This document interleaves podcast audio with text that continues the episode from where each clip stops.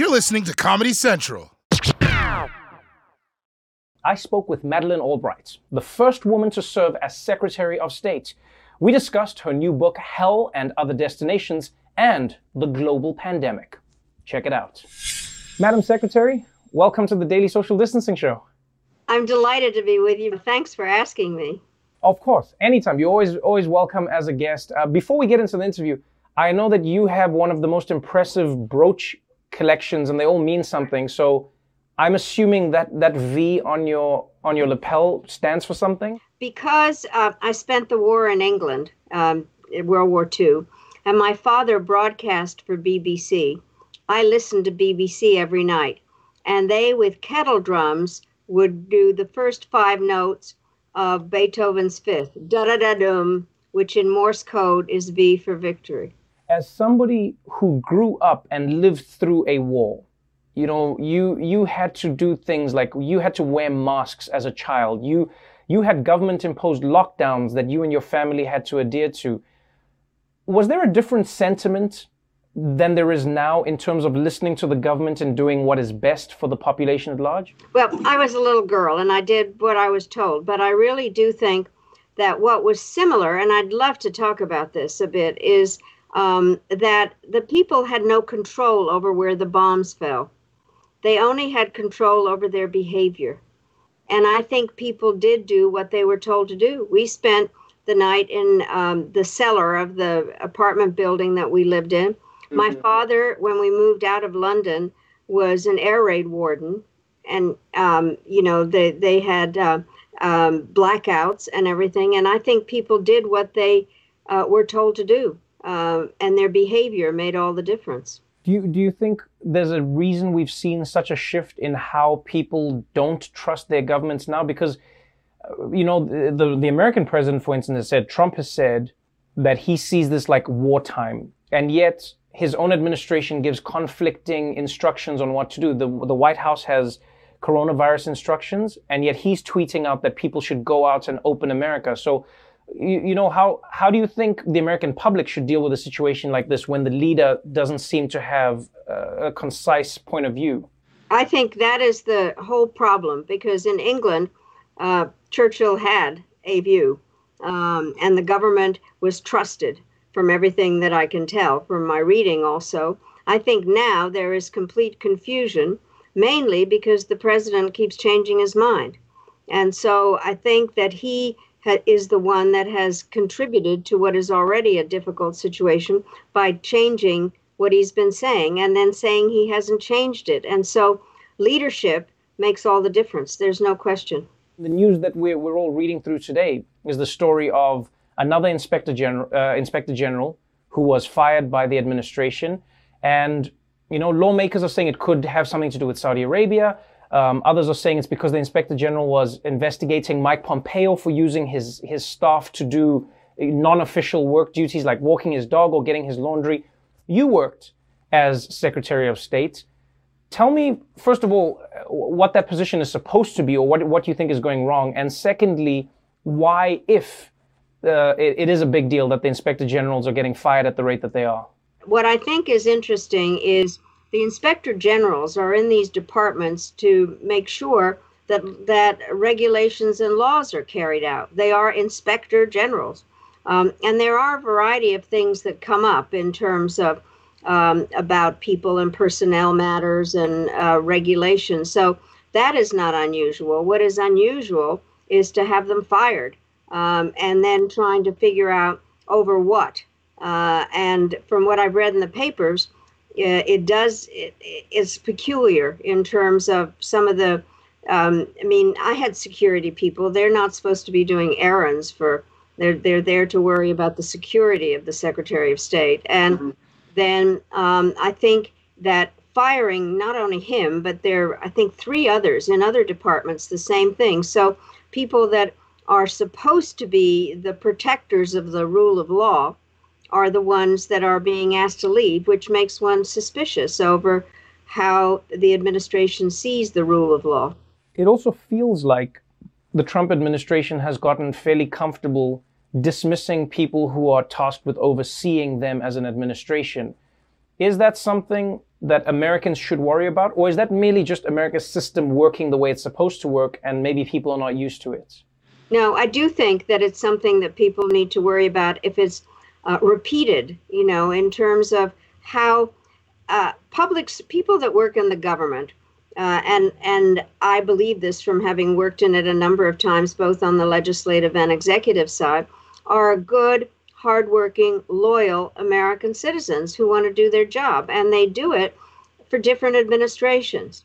And so to have the administration be suspicious of everybody um, and think that they're not uh, fulfilling their obligations to the Constitution is um, uh, peculiar, to say the least. No, this is very strange, I think. Your book has been really interesting because you have lived quite the life. Hell and Other Destinations is the title.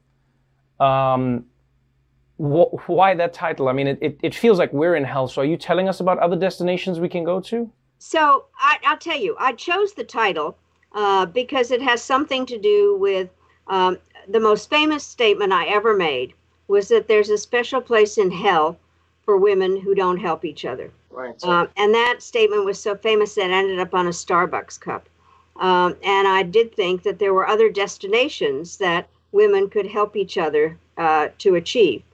Um, I wrote the book before the um, uh, corona uh, crisis, um, and really, uh, I didn't focus on the fact that it was going to be so uh, absolutely clear, uh, you know, and so valid at the moment, because I do think we see uh, horrible things going on, a type of hell, when we need to look for other destinations. So the fact that the title is so germane is a little bit of a surprise.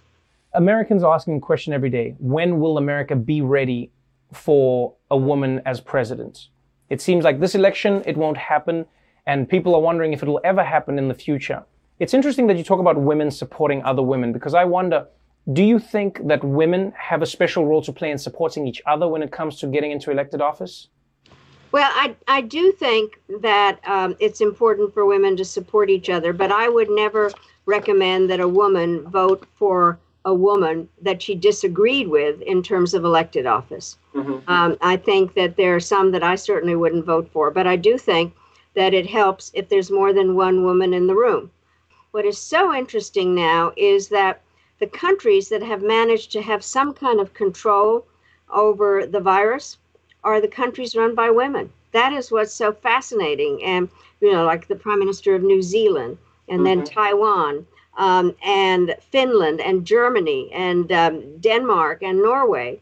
And I think there are certain qualities about how women um, view their role in terms of, by the way, I think women are really good at multitasking because that's what we have to do, which means that we have peripheral vision, um, that we do care about how decisions are made, that we actually, if you want to put it in these terms, we don't want to divide our children so that one group hates the other. Um, and there are a variety of aspects in terms of how women come to power, which is mostly by trying to be helpful rather than kind of uh, having a lot of ego activities. So I do think. But as to the question, I America likes to be first in everything. We are certainly not the first in terms of having a woman leader, um, and I would hope very much at some point we would. It, it feels like global diplomacy, though, is is is about to take a bit of a knock. Um, just reading today about the you know the group of countries coming together to, discuss to discuss the global pandemic right now.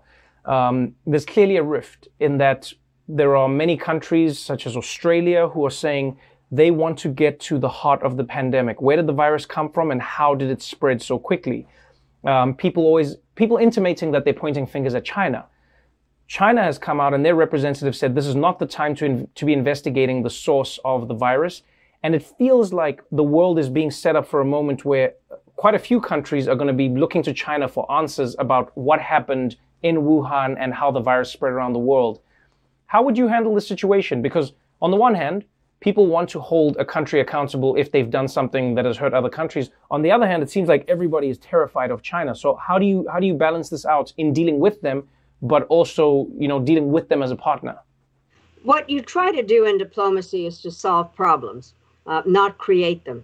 Uh, and I do think that one of the issues here is what do we do now? uh, because, as I said earlier, we're all interconnected on this, um, and the, the virus knows no borders. At mm-hmm. some point, there has to be an investigation of what happened. There's no question about that. But uh, what we need to do now is figure out ways that we can work together. An example that I've used is supposing that the Chinese were the ones that came up with the vaccine first. Would we say we don't want it? Um, and so, uh, and the last thing we want to do is to have a so called Cold War with the Chinese. A diplomat has to be able to do two things, or at least two things simultaneously how to find the areas where we can cooperate, uh, which clearly, for instance, climate change is one of them, are now dealing with the virus, uh, and where we have to compete. And the kinds of things that the Chinese are doing in the South China Sea, claiming territory and um, undermining a variety of uh, laws that we've had on navigational freedom, that's bad. And we have to be able to figure out how to compete on that score and not get ourselves into a position where we're going to have a Cold War with the Chinese.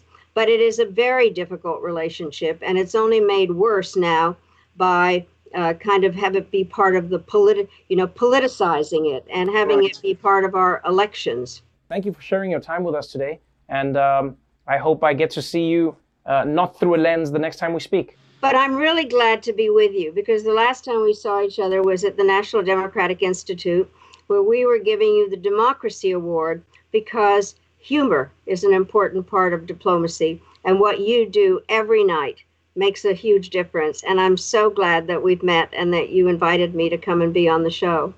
Thank you so much. Thank you so much, Madam Secretary. I appreciate you. Thank you. The Daily Show with Trevor Noah, Ears Edition. Watch The Daily Show weeknights at 11, 10 Central on Comedy Central and the Comedy Central app. Watch full episodes and videos at thedailyshow.com. Follow us on Facebook, Twitter, and Instagram, and subscribe to The Daily Show on YouTube for exclusive content and more. This has been a Comedy Central podcast.